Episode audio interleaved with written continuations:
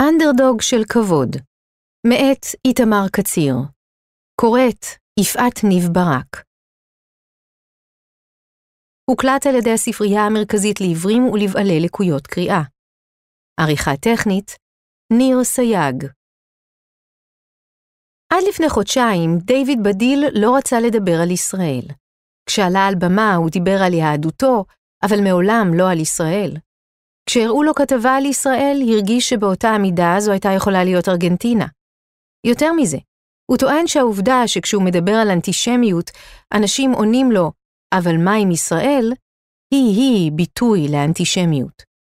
בדיל, בקצרה, לא רצה שישראל תהיה חלק מהסיפור שלו, ואז הגיע שבעה באוקטובר.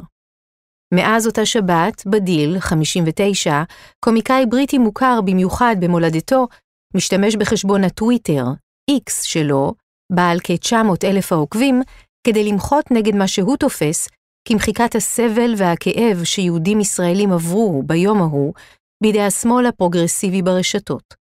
הוא מציב תגובות אנטישמיות לטבח, ומסביר מדוע הן כאלה ולא רק אנטי-ישראליות. הוא מצביע על מופעים של הכחשת הטבח ומפרק אותם לגורמים. הוא מתנגד לבינאריות של קורבן ומקרבן, שגורמת לאותם פרוגרסיבים שלא לגנות את הטבח ולמצוא לו קונטקסט. והוא מוצא את עצמו מתייצב לצד ישראל כפי שמעולם לא חשב שיעשה. אני מרגיש משהו ספציפי שלא הרגשתי בעבר, אומר בדיל בריאיון זום שנערך מבית מלון בסאו פאולו בברזיל, לשם הגיע לכנס מיוחד במוזיאון היהודי. אני מרגיש שזה פוגרום. זה חד משמעית פוגרום. זו הפעם הראשונה, אולי לא פייר להגדיר את זה כך, אולי עשויות להיות דוגמאות אחרות, שבה מי שנפגעו היו חלק מאותה מסורת איומה של פוגרומים. מה שקרה ב-7 באוקטובר מצלצל רע מאוד בתוך תיבת התעודה הפרטית שלי. אני מרגיש חיבור עם הפגיעות של האנשים הללו, ואני לא יכול לשאת שהיא נמחקת על ידי אנשים שרק רוצים לומר, טוב, הם הצד המדכא, אז אנחנו לא יכולים להכיל את הכאב שלהם בראש שלנו. זה לא מקרי שבדיל חש את הפגיעות של נפגעי היום הנורא ההוא בעוצמה כזאת. למעשה, 7 באוקטובר היה הרגע שבו הסיפור של ישראל התממשק עם מה שהוא עצמו עוסק בו בשנים האחרונות, הצטלב עם מה שהוא מגדיר כך. כל מה שאני עושה ספוג בהיסטוריה הזאת, של כאב יהודי, של טראומה יהודית, של אלימות נגד יהודים, והחרדה שהיא מעוררת, חרדה שלא מכירים בה.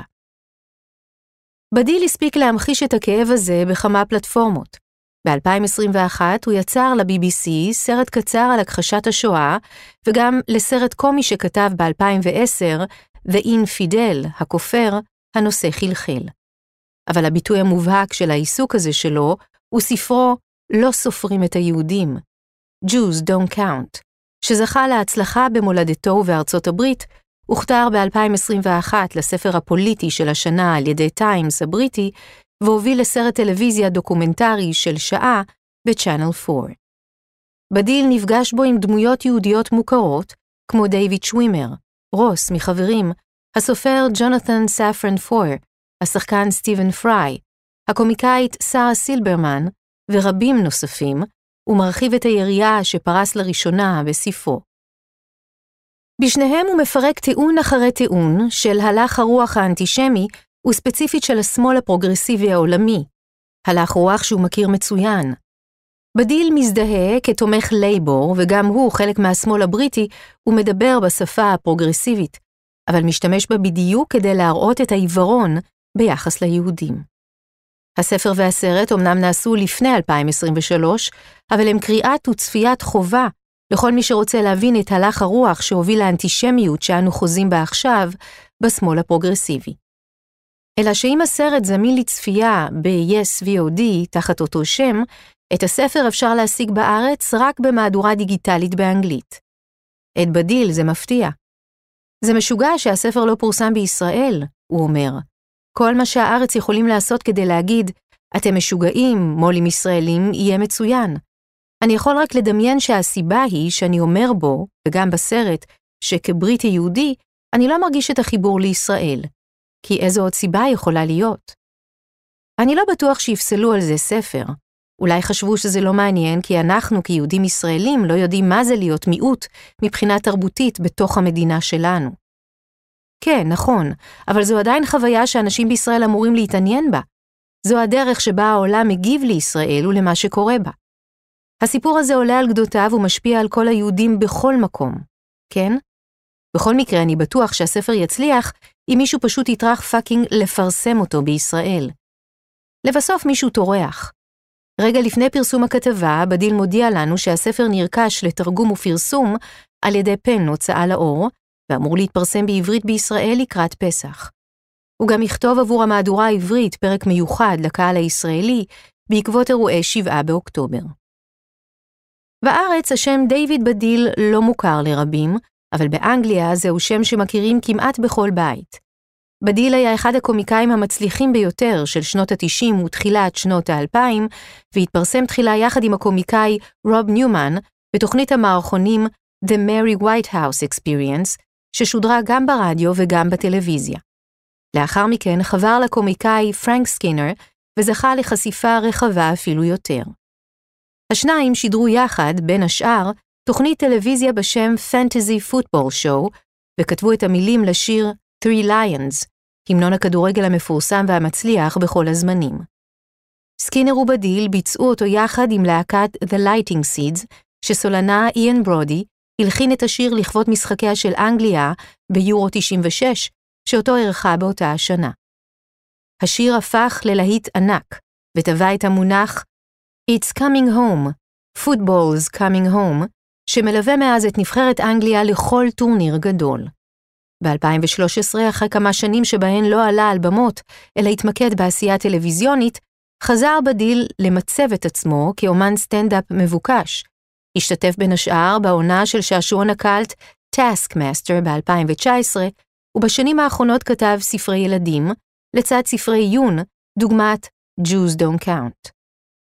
ככוכב קומי מקומי, בדיל היה החריג. עד אליו כמעט שלא היו קומיקאים בריטים שלא רק הזדהו כיהודים, אלא גם צחקו על כך ודיברו על כך בפתיחות, ממש מתחילת הדרך. זה תמיד היה חלק מרכזי בזהות שלי.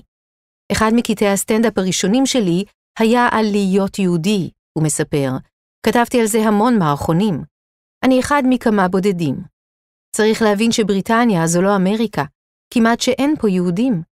יש רק 275 אלף יהודים בבריטניה, ואלה מהם שמוכרים כאן, לא מוכרים ברובם כיהודים. הם שומרים על הזהות הזאת בשקט, כי זו לא זהות קולית, היהדות. רבים לא רוצים להיות מזוהים ככאלה כי הם מודאגים מכל המיתוסים. חוששים שיראו בהם פריבילגים, כאלה שנוח להם, עשירים, או משהו כזה. תמיד הייתי בין היחידים שהיו מחוץ לארון היהודי. ובכל זאת, את הטענה שיהודים לא נחשבים מיעוט, שלא סופרים אותם, הוא התחיל לעלות רק באמצע העשור הקודם. הסוויץ' המחשבתי עצמו קרה כבר ב-2008, אחרי משחק של קבוצתו האהודה צ'לסי נגד טוטנאם, קבוצה שבשל מיקומה בצפון לונדון ליד ריכוז יהודי גדול, מזוהה עם יהודים, ואוהדיה לא רק מכונים Yidos, אלא גם עשו reclaiming למונח, והחלו לכנות עצמם Yid Army. באותו משחק, שאליו הלך בדיל עם אחיו הבכור, איבור, חרג אוהד צ'לסי מהכינוי הרגיל. האוהד קילל בישירות זין על היהודים המזוינים. האח קם וצעק על הגזען, ואחרי כמה דקות זה חזר והתיישב. אבל האחים לא יכלו להתעלם מעובדה אחת. אף לא אחד מהסדרנים או מהקהל לא חשב להרחיק את המקלל, למרות שעל פי התוכניה במשחק וחוקי צ'לסי, כל הערה גזענית שתישמע במגרש מחייבת הרחקה לכל החיים. התחושה הזאת שהתעוררה במשחק חזרה ביתר שאת כששיח הזהויות התחיל לצבור תאוצה. מעגל קדוש מצויר מסביב לאלה שהשמאל הפרוגרסיבי המודרני מוכן לצאת לקרב למענם, כותב בדיל בספר שלו, בתרגום חופשי. ונראה שהיהודים לא בתוכו. למה? ובכן, יש תשובות רבות, אבל הבסיסית שבהן, זו שבבסיס האחרות, היא שיהודים הם מושא הגזענות היחיד שנחשב, על ידי הגזענים, לבעל מעמד נמוך וגבוה כאחד. הגזענים תופסים את היהודים באופן סטריאוטיפי, כפי שמיעוטים אחרים נתפסים, כשקרנים, גנבים, מלוכלכים, נתעבים, מסריחים, אבל גם כבעלי ממון, פריבילגים, חזקים ושולטים בעולם בסתר. יהודים הם איכשהו גם תת-אדם וגם השליטים הסודיים של העולם, וזו המיתולוגיה הגזענית שנשלפת כשהשמאל עוצר ומסרב להכניס אותם למעגל הקדוש שלו. מפני שכל בני האדם במעגל הקדוש הם מדוכאים, ואם אתם מאמינים, אפילו טיפה, שליהודים יש ממון והם פריבילגיים וחזקים ושולטים בעולם בסתר, טוב, אתם לא יכולים להכניס אותם למעגל הקדוש של המדוכאים. חלקכם אפילו עשויים לומר שהם שייכים למעגל המגונה של המדכאים. בשיחה עמו, שנערכת בערב שבת, ובמהלכה אני מזהיר אותו שעשויים להגניב לי לחדר קינוח מארוחת שישי באמצע הראיון, אני מבקש מבדיל לפרט את הנושא הזה, שהוא אחת ההבחנות המעניינות בספרו. מה שבעייתי בכך שהיהודים מושארים מחוץ למעגל בגלל התפיסה שהם מצליחים כלכלית לכאורה, זה שהיסטורית גם כשיהודים הצליחו כלכלית, ההצלחה הזאת נלקחה מהם שוב ושוב ושוב במעגל אינסופי אלים, ומהדבר הזה מתעלמים. אז נכון שאנחנו כפרוגרסיבים מתעניינים תמיד במי שמקופח באופן מבני ושיטתי, וברוב המקומות יהודים לא מקופחים כמו קבוצות אחרות. אבל יש נגדם פשעי שנאה בכל מדינה, בבריטניה, צרפת, ברזיל וארצות הברית, והסוג הזה של פשעים רק עולה כל הזמן. הייתי אומר שזו בורות היסטורית שלא תיאמן להתעלם מהמעגליות הזאת, מכך שהאנטישמיות עולה ועולה בתקופות של משברים כלכליים, וזה נהיה בלתי נסבל ליהודים. תודה לאל, הנה הקינוח שלך. הוא קוטע את התשובה כשבת זוגי נכנסת לחדר עם עוגת שוקולד חמה שהכינה סבתא שלי ואנחנו מדברים לרגע על אוכל, מה שמקנה לכל הסיטואציה עוד נופך יהודי למהדרין. למעשה, לאורך הספר שלו, בדיל מצביע על הגזענות שבהיעדר, היעדר הגינוי של אנטישמיות, היעדר הפעולה נגד הופעות של אנטישמיות, היעדר היחס למה שהוא מכנה סבל יהודי וטראומה יהודית. ומאז 7 באוקטובר המחיקה של סבל יהודי, טראומה יהודית, כאב יהודי, נמצאת בכל מקום. הדוגמה האחרונה הוא הסירוב של נשיאות האוניברסיטאות האמריקאיות פן, הרווארד ו-MIT להשיב בשימוע בקונגרס לשאלה אם קריאה לרצח עם של יהודים בהפגנות פרו-פלסטיניות היא בריונות או הטרדה. התשובה שלהן הייתה, זה תלוי הקשר. בעקבות הסערה שקמה, התפטרה נשיאת אוניברסיטת פן בשבת שעברה מתפקידה. קשה לחשוב על דוגמה טובה יותר לטענה שלך מהשימוע לנשיאות האוניברסיטאות בקונגרס. כן, זו דוגמה טובה מאוד. ב"לא סופרים את היהודים", כיוונתי לכך שאותם אנשים הטוענים שהם דואגים להגנתן של כל הקבוצות הפגיעות והמודרות, מזניחים את היהודים או דואגים להם פחות, ונשיאות האוניברסיטאות הן בדיוק כאלה. לדעתן, הן מגינות על הקבוצה הפגיעה והמודרת, או לפחות על היכולת שלהן עצמן לתמוך בקבוצה כזו, שהיא הפלסטינים. הבעיה היא שכלולה בכך הגנה על החופש לקרוא לרצח עם של יהודים באשר הם, או לפחות לקרוא לגלובליזציה של האינתיפאדה. אני בטוח שיש אנשים שיגידו שקריאה כזאת היא לא קריאה לרצח עם של יהודים בכל העולם, אבל כאן שוב יש סתירה פרוגרסיבית. הרי בעולם הפרוגרסיבי התוצאה חשובה יותר מהכוונה. כלומר, מי שאמורים להגדיר מה לתחושתם הוא גזעני, או מה מאיים עליהם, הם אנשי המיעוט שאליו זה מופנה. והרבה יהודים כן רואים בקריאה לגלובליזציה של האינתיפאדה איום ברצח עם. אני לחלוטין רואה בכך איום גדול יותר מאשר הקריאה מהנהר ועד הים. ולכן, שוב, הדרישה הפרוגרסיבית לא מיושמת כלפי יהודים, כי לא סופרים אותם. הרגישות הזאת לגורל היהודי לא מקרית. בדיל, הנשוי לקומיקאית מורווינה בנקס ואב לבת 22 ולבן 19, נולד בניו יורק למשפחה יהודית ממוצא גרמני-בריטי, וכבר כשהיה בן ארבעה חודשים, חזרה משפחתו לבריטניה. אביו הוא יהודי וולשי, אמו נולדה בשנת 1939 בגרמניה הנאצית. אביה, סבו, איבד את כל נכסיו בליל הבדולח, הוכרח לנקות את ההרס בבית הכנסת של הקהילה שלו, ונשלח למחנה הריכוז דכאו. אמה, סבתו, השתמשה בכל מה שנותר לה כדי לשחד קצינים נאצים, ולאחר חצי שנה, האב שוחרר, ויחד הצליחו בני הזוג להימלט עם בתם התינוקת, ולהגיע ברכבות ובאונייה עד סארטהמפטון שבאנגליה. אלא שבאנגליה הוגדר הסב כתושב עוין, משום שבמלחמת העולם הראשונה נאלץ ללחום עבור גרמניה, ובמשך שנה הוגלה למתקן באי מן. כמעט כל קרוביו של בדיל מצד זה של המשפחה נספו בשואה. לא מפתיע אם כך שתודעת המיעוט והטראומה טבועות בדמו של הסטנדאפיסט המצליח. התודעה הזאת מורגשת גם אצל המרואיינים בסרטו. למשל דיוויד שווימר, שמספר שמעולם לא הרגיש לבן, למרות שעבר ככזה. למה יהודים צריכים לנסות לעבור? למה לייחל לעבור? תוהה שם בדיל ואומר שעצם העובדה שמדברים על יהודים במונחים האלה, עובר כלבן או לא עובר, מבהירה את הגזענות כלפיהם. הבעיה היא שיהודים באופן כללי הם גליץ' במטריקס הבינארי, הוא מסביר כעת. לאנשים קשה מאוד לדמיין שהם יכולים להיות מקורבנים, למרות שבמשך מאות על גבי מאות על גבי מאות הם היו קורבן. באמת זה פלאי, זה מדהים שיהודים שרדו את כל זה.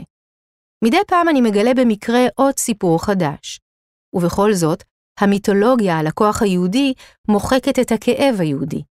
בגלל זה אנחנו גליץ' בבינאריות, מפני שאנשים רוצים לצדד במי שהם חושבים שהוא האנדרדוג.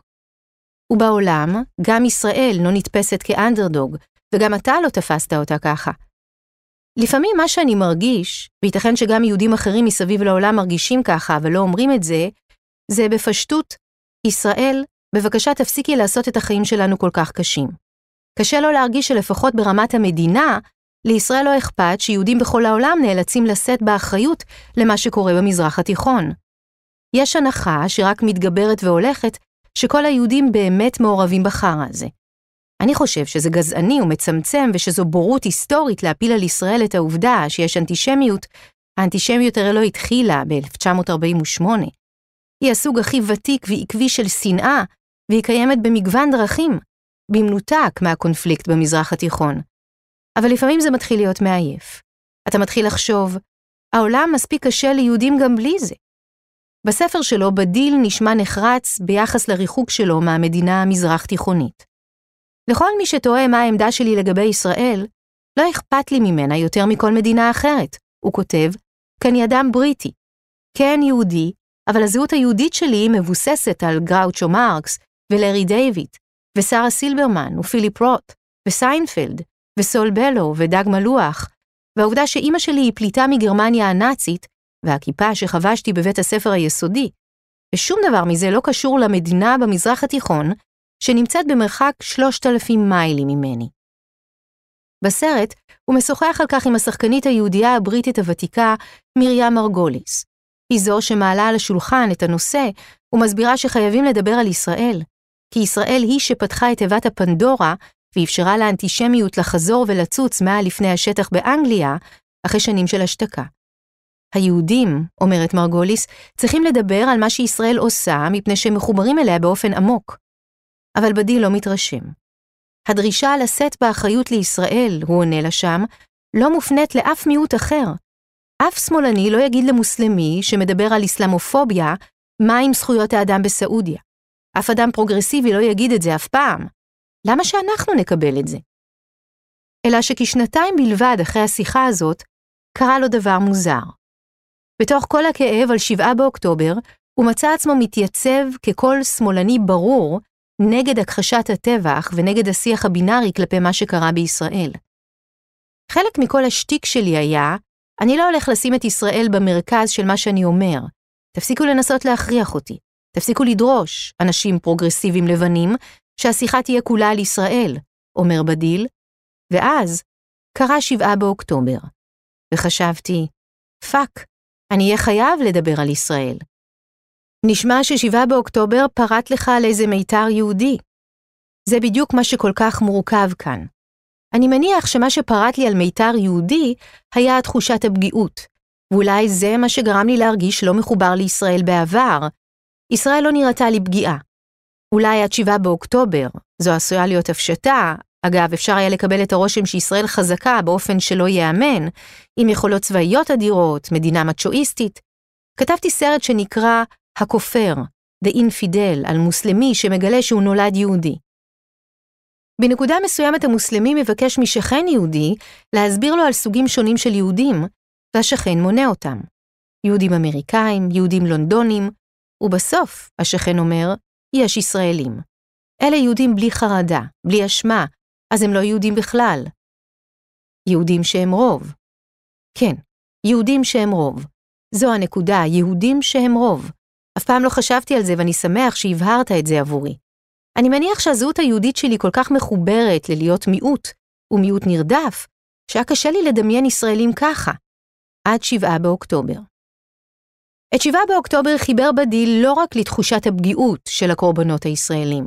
הסטנדאפיסט שיצר בעבר סרט על הכחשת השואה, התקומם על הסירוב הפרוגרסיבי לראות בישראלים פגיעים. כשרוג'ר ווטרס ואחרים מטילים ספק במה שקרה ב-7 באוקטובר, מה שיהודים שומעים זה הכחשת השואה, הוא צייץ בחודש שעבר. העובדה שאנשים מכחישים את מה שקרה ביום ההוא, מתחברת ליהדות של כל העניין. מפני שבבירור יש כאן מסורת ארוכה של הכחשת שואה, ובאופן כללי יותר, של חוסר הכרה בטראומה יהודית, הוא אומר עכשיו. וזה לא רק רוג'ר ווטרס, נדמה שהרבה אנשים עושים את הדבר הקונספירטיבי הזה. תיאוריות קונספירציה הן הדרך שבה אידיוטים זוכים להרגיש אינטלקטואלים.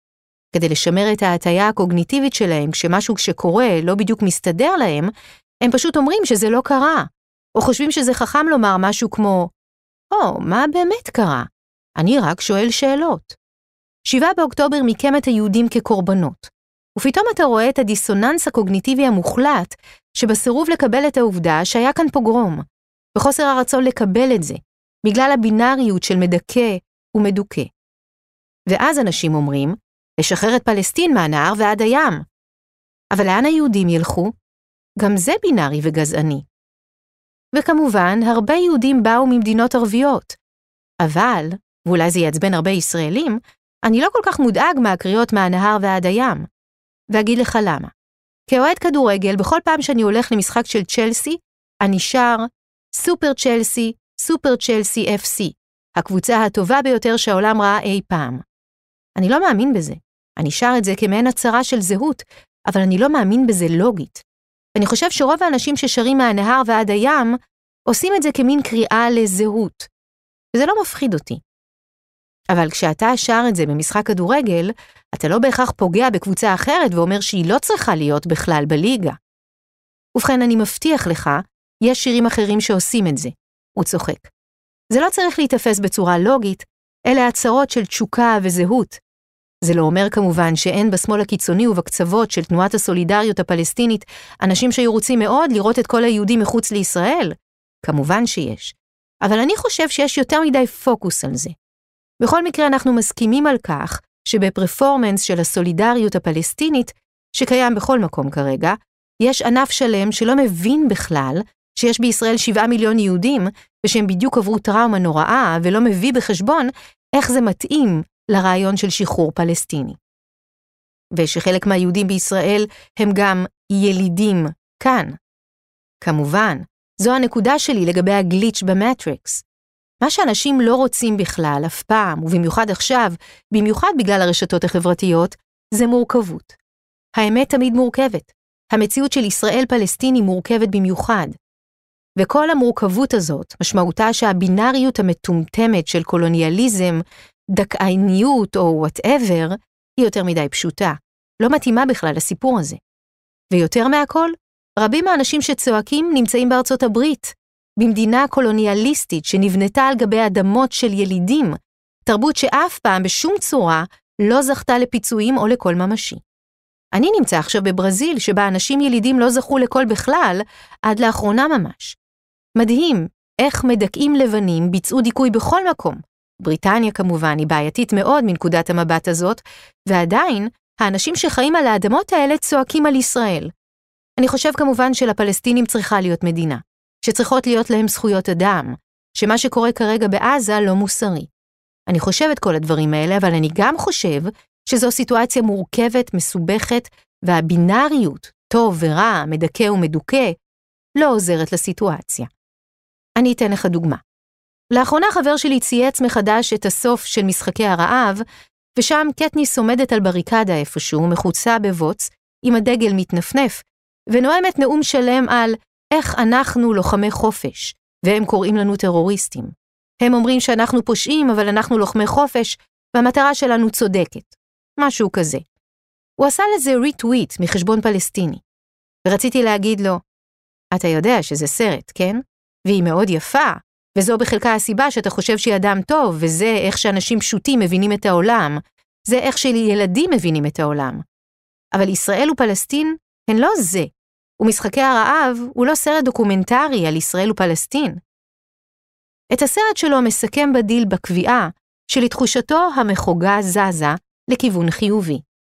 יש בשיח הפרוגרסיבי יותר הכרה ביהודים כמיעוט, אבל בעקבות מה שהוא חווה עכשיו ברשתות החברתיות, ושגרם לו להתבטא על ישראל באופן שלא היה מצפה לו עד 7 באוקטובר, מתבקש לשאול, האם באמת חל שיפור?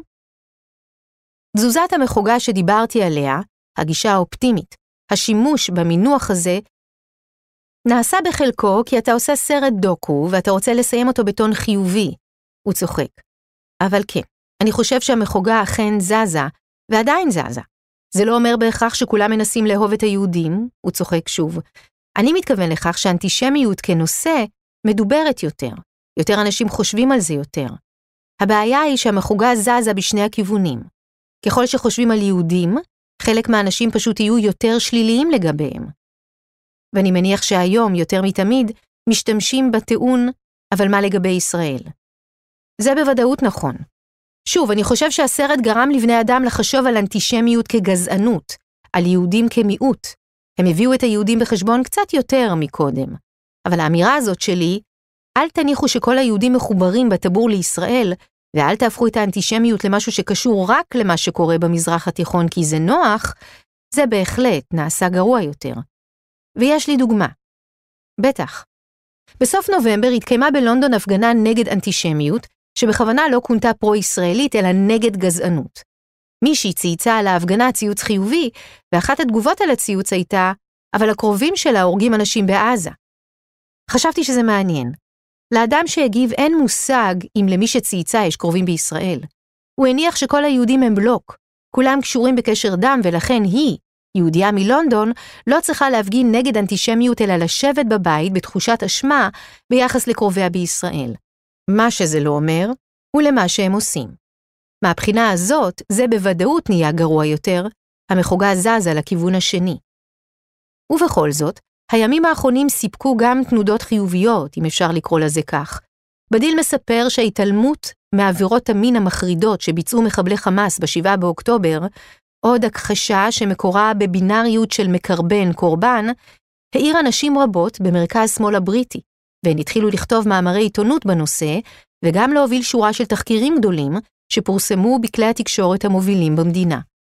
אבל בו בזמן, הוא אומר, מורגשת תנועת מחוגה נוספת. בדיוק כמו שהוא עצמו התחיל להרגיש חיבור ישיר יותר לישראל, ככה ישראלים יהודים מתחילים להרגיש חיבור ליהודים בכל מקום. כשדיברתי כאן, בסאו פאולו, עם נריה קראוס, עיתונאית חדשות 13, היא אמרה שהיא מרגישה עכשיו יותר יהודייה מבעבר, הוא מספר. וזה קורה, בחלקו, כי אנשים מסתכלים החוצה לעולם, ורואים איך העולם דוחה כאב יהודי, מוחק טראומה יהודית. והם חושבים, מה קורה כאן? מה שקורה זה משהו שמחבר את כל היהודים על פני המון שנים, המון מאות. מחבר אותם לנקודה שדיברת עליה, של להבין מה זה אומר להיות מיעוט. מפני שאפשר לומר שהיהודים הם לא מיעוט בישראל, אבל הם כן חלק ממיעוט בעולם. ואני חושב שהיום יהודים ישראלים מרגישים ככה יותר מבעבר. זה נכון, אבל אז השאלה היא, איך אתה יוצר קשר יהודי תרבותי עולמי שלא מבוסס רק על טראומה? זו שאלה מעולה, ואני לא יודע את התשובה. לצערי הזהות הישראלית היהודית מחוברת כל כך לקונפליקט, שקשה להתגבר על כך. אני חושב שהבסיס הוא החיבור האנושי. כשקבוצה אתנית מרגישה שהיא חולקת דברים, הדברים האלה תמיד מצויים בחיים הרגילים. כן? לא בדברים הגיאופוליטיים האדירים והגדולים, בדברים הארציים. כמו שמוקדם יותר למשל, זה היה מתוק מאוד שבת הזוג שלך הביאה לך את הקינוח באמצע הראיון. הוא צוחק. זה מיד עשה לך האנשה. לא שהיית צריך את זה. כמו שלדבר איתך מעניש אותך. מה שצריך לקרות בהיסטוריה, בעולם, זה איזשהו סוג של שלום. אני לא יודע איך זה יקרה, אבל זה חייב לקרות כדי שהרגילות הארצית תחבר בינינו שוב, במקום שנזיז אותה הצידה, או שלא נוכל לשמוע אותה, כי יש מלחמה.